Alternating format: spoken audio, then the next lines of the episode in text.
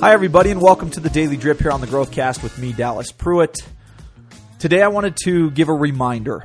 Whatever struggle you are facing right now, whatever is coming down the pipeline, it may may be something you see, something that's coming right now that you are aware of, or it could be something that's brewing that you can't even quite comprehend just yet, can't even quite understand.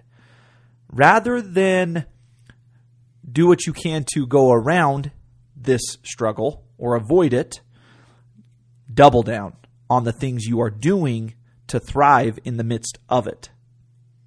Tell yourself, remind yourself, it isn't about avoiding the struggle, it's about increasing your abilities daily so that you can thrive in the struggle.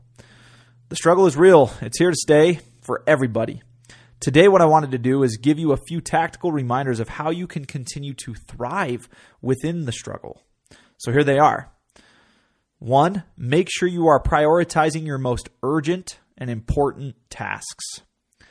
Two, schedule in things that are important but not urgent.